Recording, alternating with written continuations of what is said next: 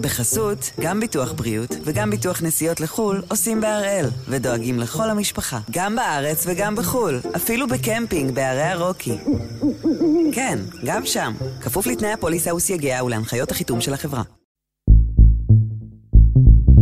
היום יום שלישי, 27 ביוני, ואנחנו אחד ביום, מבית N12.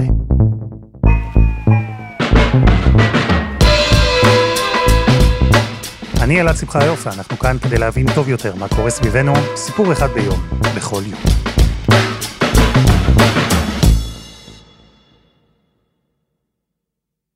חובבי מדע בדיוני בטוח מכירים את השם פיליפ קיי דיק, או PKD, כמו שכינו אותו. הוא אחראי בין היתר על הספרים ששנים אחרי מותו הפכו לסרטים ולסדרות מוכרות, כמו זיכרון גורלי, האיש במצודה הרמה, בלייד ראנר, וב-2002 לסרט דוח מיוחד של סטיבן שפילברג וטום קרוז. והיצירה הזו, דוח מיוחד, מדברת על עולם עתידני שבו יש שלושה אחים, שבעקבות איזו מוטציה גנטית מסוגלים לראות את העתיד ולחזות מראש פשעים. סביבם, סביב החוזים, נוצר מעין כוח שיטור בשם פרי קריים, שעוצר אנשים שבעתיד יבצעו פשע. הסיפור הזה של PKD נכתב בהשפעת המלחמה הקרה, הוא אמנם בז'אנר המדע הבדיוני, אבל הסוגיות שהוא עוסק בהן הן ממש לא בדיוניות. חופש בחירה, היכולת שלנו לקבוע את גורלנו, האחיזה שיש למדינה על האזרח, ומעל הכל ניצבת שאלה מוסרית גדולה. האם זה מוסרי לעצור ולהעניש לא עבריינים שכבר עברו על החוק, אלא אנשים שהמערכת, במקרה של דוח מיוחד שלושת החוזים, קבעה שהם עתידים לעבור על החוק. לנו בישראל אין שלושה אנשים שחוזים את העתיד, אבל כן יש לנו סוכנויות מודיעין יעילות ומוכשרות, שהמטרה שלהן היא להתריע מראש על פשעים. יש לנו גם כלי שמאפשר מעצר של אדם שעדיין לא ביצע עבירה, מעצר מינהלי.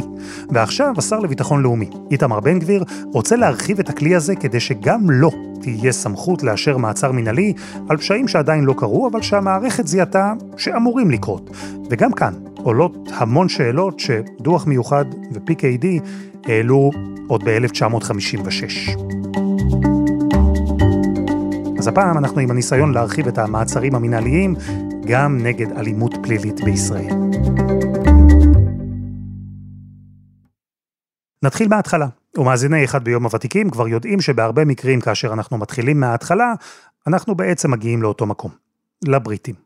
תקנות ההגנה שעת חירום משנת 1945, שנתנו בידי המנדט הבריטי סמכויות מנהליות מאוד מאוד דרקוניות ונרחבות, בעיקר נועדו כדי להילחם במחתרות היהודיות שפעלו אז, ובין הסמכויות האלה הייתה גם את האפשרות אה, מטעמי ביטחון, מטעמי הגנה על ביטחון הציבור והגנה על ביטחון המדינה, לשים אנשים במעצר אה, מנהלי. דוקטור ערן שמיר בורר היה ראש מחלקת הדין הבינלאומי בפרקליטות הצבאית, והיום הוא מנהל המרכז לביטחון לאומי ודמוקרטיה במכון הישראלי לדמוקרטיה. הוא מספר לנו שהכלי הזה, מעצר מנהלי, ששימש את הבריטים במאבק שלהם נגד התקוממות יהודית בימי המנדט ונגד פורעים ערבים בארץ ישראל, הכלי הזה עבר אלינו בירושה. כדי שלא יהיה חור שחור אה, בספר החוקים הישראלי, בעצם ינקנו את החקיקה הבריטית אה, אלינו. הייתה תקנה אחת מסוימת אה, שביטלו אותה כבר באותה, באותה עת, בראשית ימי המדינה, וזו תקנה שנגעה להעפלה בלתי לגלית לישראל, אבל יתר התקנות בעצם נשארו כמו שהן היו, ואפילו עשו בהן שימוש. אז תסביר לי, מה זה אומר? מה זה בעצם מעצר מנהלי? חשוב להבין, כשאנחנו מדברים על מעצר מנהלי, למעשה אנחנו מדברים על אה, שלילת חירות של אדם, כלומר שמים מישהו אה, מאחורי סורג ובריח, אבל לא בהליך שהוא חלק מהליך האכיפה הפלילית, כלומר לא במסגרת אה, חקירה, לא במסגרת האשמה והעמדה של מישהו לדין, אלא בהחלטה של רשות מנהלית, כלומר מישהו מהרשות המבצעת, זה יכול להיות שר, זה יכול להיות מישהו בצבא או בארגון אחר. חשוב להבין, הרעיון של מעצר מנהלי הוא לא להעניש אדם על פעולות שהוא כבר עשה, אלא זה מעצר שהתכלית שלו היא בעצם תכלית מניעתית, היא צופה פני עתיד, הרעיון הוא שנשקפת סכנה מבן אדם, ולכן רוצים אה, לשים אותו מאחורי סורג ובריח, והרבה פעמים הראיות שעומדות נגדו הן לא ראיות שהן ראיות שאפשר לעשות בהן שימוש במסגרת הליך פלילי כדי להעניש בן אדם, אלא הן ראיות שהן ראיות אה, לא קבילות לפעמים, הן ראיות שהן ראיות חסויות, לא רוצים אה, לחשוף את המקורות שלהם, המקורות המודיעיניים, ולכן אלה ראיות שלא ניתן להם לעשות, לעשות בהם שימוש בבית משפט, אבל אפשר מכוחם לעצור את האדם. התקנות האלה שירשנו מהבריטים, הן דיברו על איזה סוגים של פשעים יצדיקו מעצר מנהלי. לא פשעים פליליים, זו לא פרקטיקה שהשתמשו בה כדי למנוע לדוגמה רצח. מעצר מנהלי היה מההתחלה באופן מאוד ברור כלי ביטחוני. כלומר, השתמשו בזה בנגזרת המאוד מאוד צרה של באמת אה, הגנה על ביטחון המדינה ומאבק בטרור. אה, בדרך כלל ההליך הוא ששירות הביטחון הכללי מביא אה, מידע מודיעיני, ואחרי זה מתרגמים אותו להוצאת צו מעצר. כלומר, למרות שבפועל אפשר היה לעשות אולי יותר, הפרשנות הייתה מאוד מאוד צרה, וזה נובע מהתפיסה שלמרות שמדובר בכלי דרקוני, מלחמה בטרור נתפסת כנסיבות שהן באמת מאוד מאוד מיוחדות, מדינה שככה נלחמת על חייה, ולכן היא מוכנה לאפשר את החריג הזה בנסיבות הקיצוניות אה, האלה. וכן, אפשר להבין, זה כלי שנוי במחלוקת. הוא היה ככה מהרגע הראשון. הביקורת שנשמעה עליו בישראל הייתה מאוד חריפה, מאוד. בשנת 1951 הייתה איזושהי אה, מעין מחתרת, אה, מחתרת אה, חרדים, מחתרת קנאים חרדים, ומכוחה עצרו כמה אנשים ושמו אותם במעצר מינהלי. וחבר הכנסת בגין באותה תקופה, אנחנו מדברים על 1951, בדיון שהיה בכנסת בוועדת חוקה, חוק ומשפט, הוא היה מאוד מאוד ביקורתי כלפי השימוש בכלי הזה. הוא אמר, אם יש פושעים, צריך להעמיד אותם לדין בהליך פלילי מסודר. ואם תרצה, אלעד, אני אקרא לך כמה דברים שהוא אומר שם. הוא אומר, לפי חוקי חירום אלה, והוא מתייחס לאותן תקנות הגנה, יכול כל חייל וכל שוטר לאסור כל בן אדם, והרי אלה הם חוקים נאצים.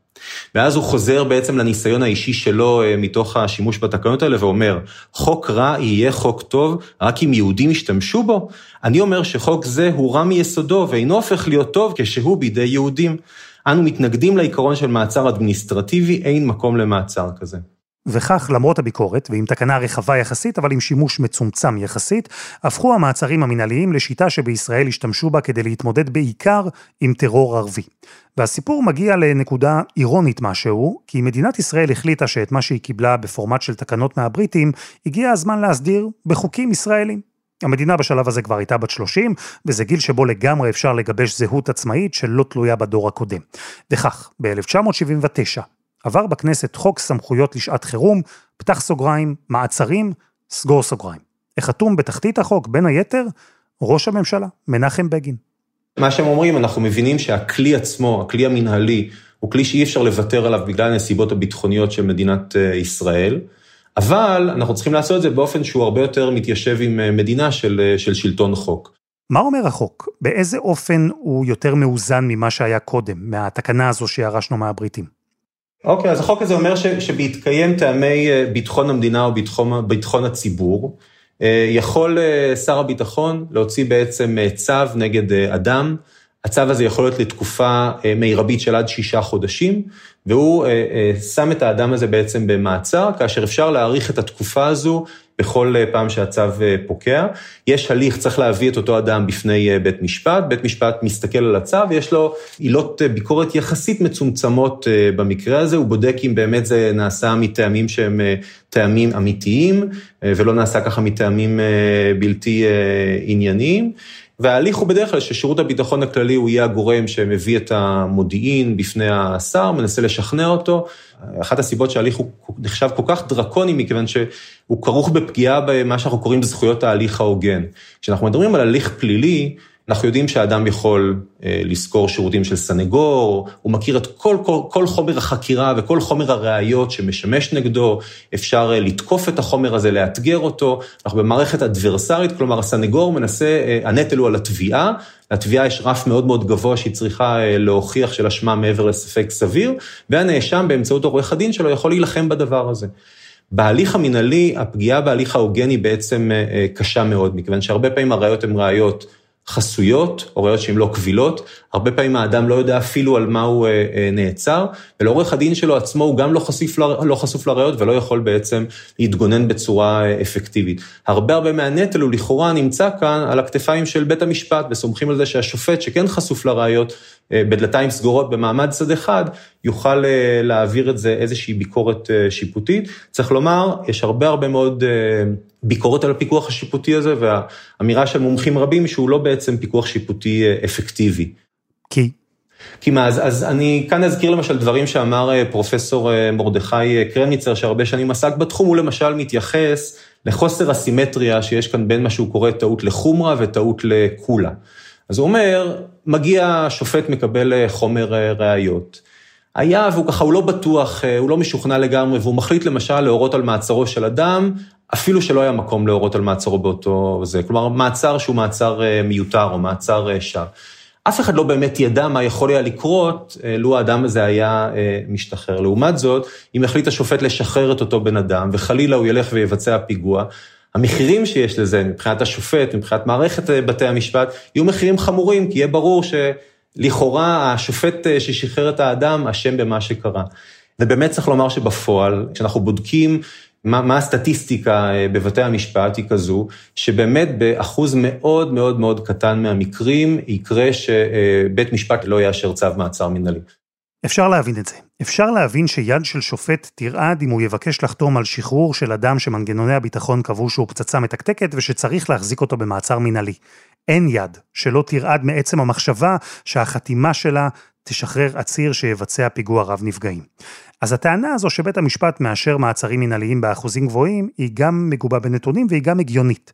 ויש לה כמובן הסבר אפשרי אחר, ששר הביטחון והשב"כ מאוד זהירים בשימוש שלהם בכלי הזה, ומגיעים למצב שבו הם מכניסים אדם למעצר מנהלי רק אם הסכנה מאוד ברורה ומיידית. ולפי החוק, שר הביטחון רשאי לעצור אדם אם יש יסוד סביר לפגיעה בביטחון המדינה או בביטחון הציבור. זה הציטוט.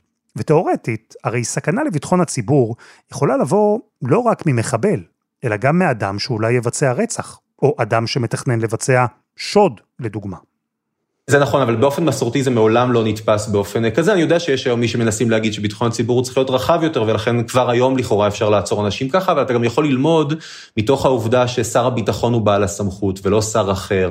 העובדה שבדרך כלל אנחנו מסתמכים על ראיות שמושגות בכל מיני תהליכים מודיעיניים על ידי שב"כ ולא בדרכים רגילות של משטרת ישראל. החוק הזה הוא בעצם ממש איזשהו מסלול מאוד מאוד ייחודי לנסיבות מאוד מאוד ייחודיות, והוא לא נועד ליצור מעקף להליך של אכיפה פלילית.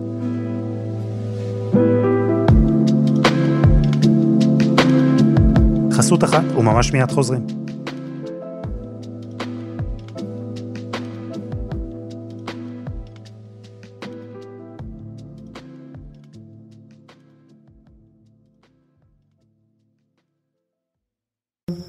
בחסות, גם ביטוח בריאות וגם ביטוח נסיעות לחו"ל עושים בהראל, ודואגים לכל המשפחה, גם בארץ וגם בחו"ל, אפילו בקמפינג בערי הרוקי. כן, גם שם, כפוף לתנאי הפוליסה וסייגיה ולהנחיות החיתום של החברה.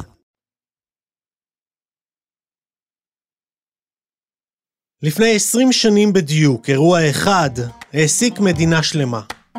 ועכשיו לשוד המיליונים אצלנו. תושב חיפה בן 33, עובד חברת ברינקס שהמשטרה מנהלת אחריו מצוד אחרי שנעלם הבוקר עם קרוב לחמישה מיליון שקלים במזומן. במשטרה מתקשים לזכור גניבה כל כך מתוחכמת, שבוצעה בצורה כה פשוטה, ממש כמו בסרטים. שודד הברינקס הורשע וישב 11 שנים בכלא, אבל המיליונים לא נמצאו מעולם. מאז נפוצו שמועות על המטמון, רבים חיפשו את האוצר על גגות חיפה, בבתי הקברות, בחוף הים, אבל עד היום התעלומה לא נפתרה, והסוד הגדול שמור היטב אצל אדם אחד. אם אתה חושב שאני אצא משם, או תראה אותי פתאום בוכה, או שאתה חושב שאני זה אתי אלון, יש לך טעות חמורה, ולכולכם יש טעות חמורה. תאמין לי, אני אילן בן אברהם סגל, ייכנס עם הראש למעלה, ויצא עם הראש למעלה. אני יוסי מזרחי, ובסדרה החדשה סוד הברינקס, אנחנו יוצאים בעקבות שוד המיליונים והאיש בעל אלף הזהויות. סדרה בת חמישה פרקים שבסופם אולי נצליח לענות על השאלה הגדולה מכולן, איפה הכסף? הפרקים עולים בכל יום חמישי באחד ביום וזמינים להאזנה ב-N12, מאקו, ספוטיפיי, אפל פודקאסט ובכל אפליקציות הפודקאסטים.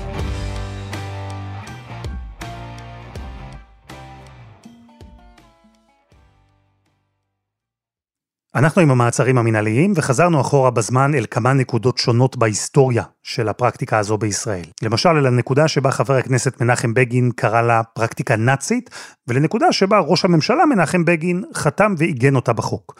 זו לא הפעם האחרונה אגב, שפוליטיקאי ישראלי ישנה ככה את דעתו בנושא הזה. קחו לדוגמה, אחד איתמר בן גביר. הנה ראיון שהעניק ב-2004 לרשת ב'.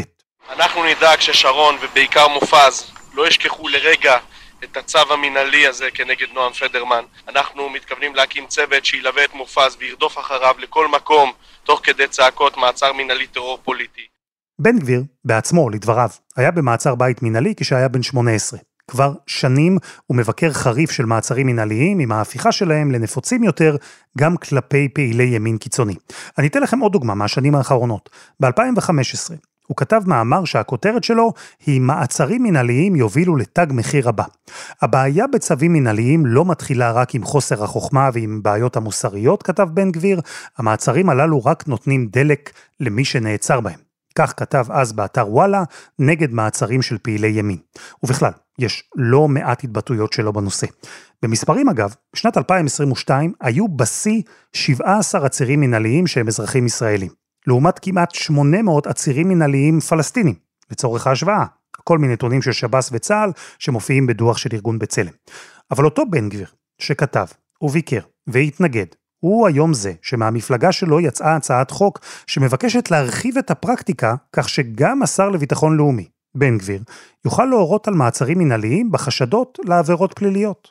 יש כאן כמה התפתחויות שהן התפתחויות, אה, אני חושב, לא פחות מדרמטיות. אחד, אה, הרצון הוא להרחיב את הסמכות כאן באמת לא רק להקשרים המאוד מאוד צרים שדיברתי עליהם של מאבק בטרור, אלא גם להקשרים של אה, מאבק בפשיעה פלילית. אז זה אה, הרחבה אחת שהיא מאוד חשובה, זו הרחבה שהיא גם הרחבה כמותית, מכיוון שכמובן הפוטנציאל של אנשים שאפשר לעצור במצב כזה הוא הרבה הרבה יותר רחב מאשר אנשים שמעורבים בטרור, אבל זו גם הייתי אומר הרחבה שהיא הרחבה איכותית.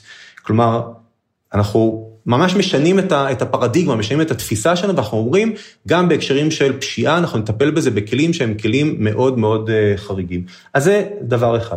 דבר שני, אה, מדובר כאן גם בסמכות להוציא צווי מעצר מנהלי, הכוונה כאן היא אה, לאפשר לשר לביטחון לאומי, ולא לשר הביטחון, אלא תהיה סמכות מקבילה לשר לביטחון לאומי, להוציא צווים כאלה לתקופות של חצי שנה, שאפשר להאריך אותם.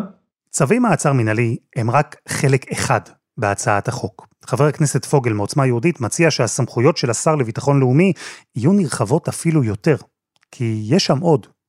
אבל דבר נוסף שהוא מאוד מאוד משמעותי בעיניי אלעד, וזה שהצעת החקיקה הזו מציעה לתת גם סמכות להוצאה של צווי הגבלה מנהליים. מה עם צווי הגבלה מנהליים? צווי הגבלה אלה צווים שהם לא אה, שוללים חירות של אדם במובן שדיברנו עליהם עד עכשיו, אבל הם מאפשרים לתת הרבה מאוד הוראות ולהטיל הרבה מאוד מגבלות על אנשים, החל מהשאלה של איפה אנשים יגורו, אפשר להורות לאדם שהוא לא יגור בביתו, אלא יגור במקום מסוים, אפשר להורות לאדם שהוא לא יוכל לצאת את מדינת ישראל, שהוא יצטרך להתייצב במשטרה כל הזמן, שהוא לא יוכל לגלוש באינטרנט או להחזיק טלפון, שהוא לא יוכל לעסוק בעבודה מסוימת, שהוא לא יוכל להחזיק חפצים מסוימים, ואפשר גם להטיל צווים שהם אה, אה, מטילים באופן מצטבר כמה, וה, כמה מהמגבלות הללו. והכוונה כאן היא אה, לאפשר להטיל את הצווים האלה לתקופה של עד שנה, שגם אותה אפשר להאריך, ובעוד שלפחות לגבי צווי מעצר מנהלי, אה, נדרש, לפני שמוציאים צו כזה, זה יהיה לפי בקשה של מפכ"ל המשטרה, שהוא גורם, שהוא כן גורם מקצועי, וזה יהיה באישור של היועצת המשפטית לממשלה. במקרה הזה השר, אה, רוצים להסמיך אותו לעשות את זה, בלי שאפילו תהיה איזשהו מה, אה, סוג של בקרה מהדברים שהזכרתי עד עכשיו. זו פגיעה שהיא פגיעה מאוד מאוד קשה, ואני אוסיף על זה משהו נוסף, הכוונה היא לתת את אותה סמכות, לא בהיקף כל כך נרחב, אבל עדיין בהיקף מאוד משמעותי, גם לשוטרים.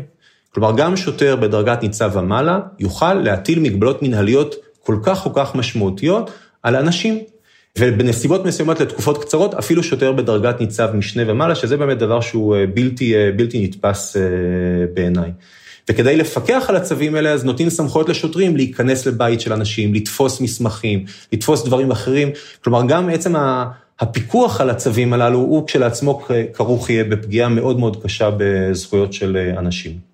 יש פה שינוי ענק מהמצב הקיים. שינוי ענק בפרקטיקה של מעצרים מנהליים, שיהפכו לכלי שנמצא גם בסמכות השר לביטחון לאומי. לכלי שנועד להילחם בפשיעה פלילית, שהיא דבר נפוץ הרבה יותר מאשר טרור לאומני. ויש שינוי ענק מהמצב הקיים, שבו כדי לעצור או להגביל אדם על עבירה פלילית, צריך שתתבצע העבירה כמובן, וצריך הליך סדור בבית המשפט.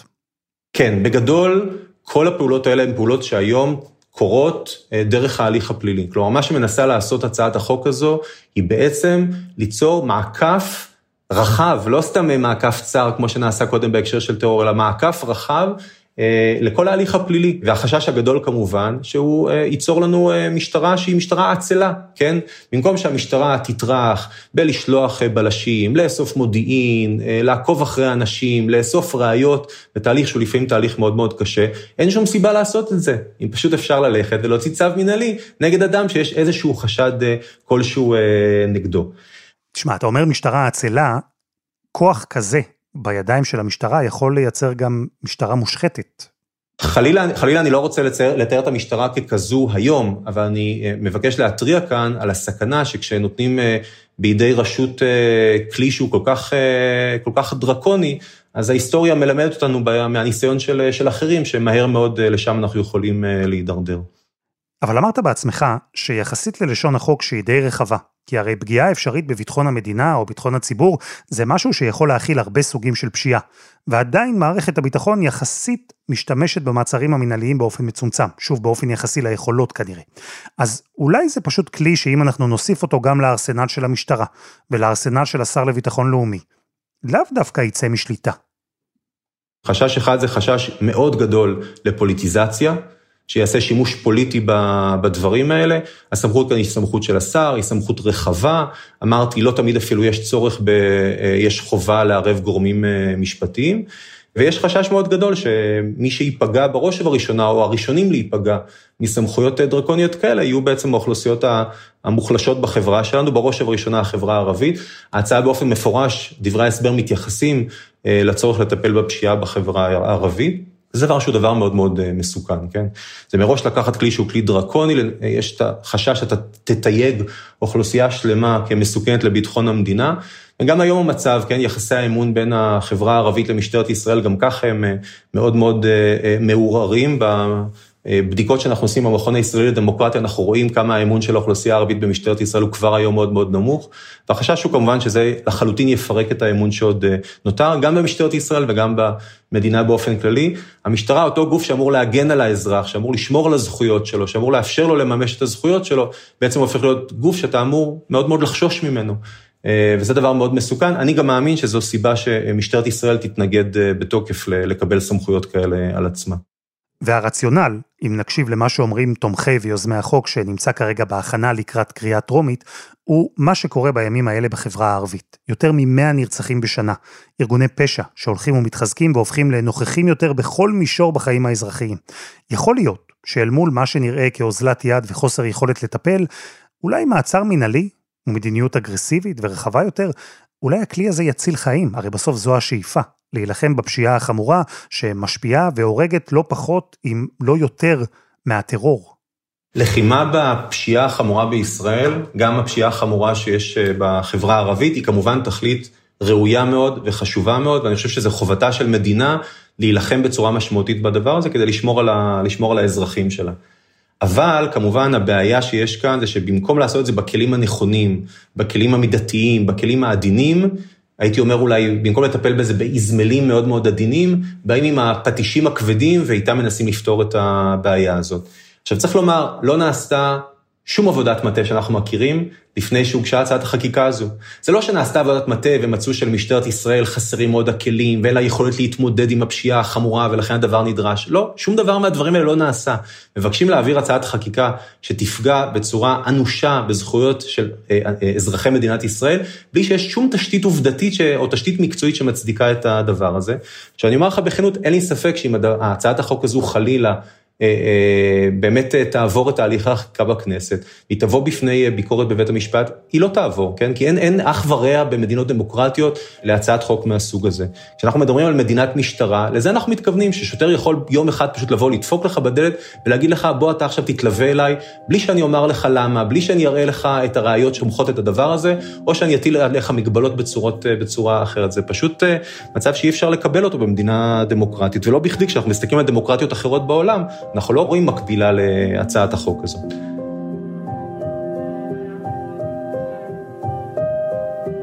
דוקטור ערן שמיר בורר, תודה. הרבה הרבה תודה לך, אלעד. וזה היה אחד ביום של N12. אנחנו מחכים לכם בקבוצה שלנו בפייסבוק, חפשו אחד ביום, הפודקאסט היומי. העורך שלנו הוא רום אטיק, תחקיר והפקה, רוני ארניב, עדי חצרוני, דני נודלמן ושירה הראל, על הסאונד, מור הרטוב, יאיר בשן יצר את מוזיקת הפתיחה שלנו, ואני אלעד שמחיוף, אנחנו נהיה כאן גם מחר.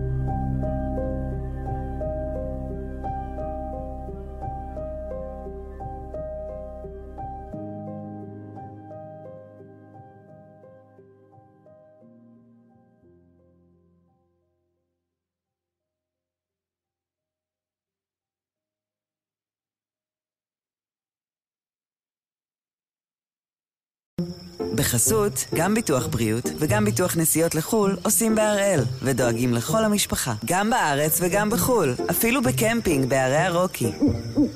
כן, גם שם, כפוף לתנאי הפוליסה וסייגיה ולהנחיות החיתום של החברה.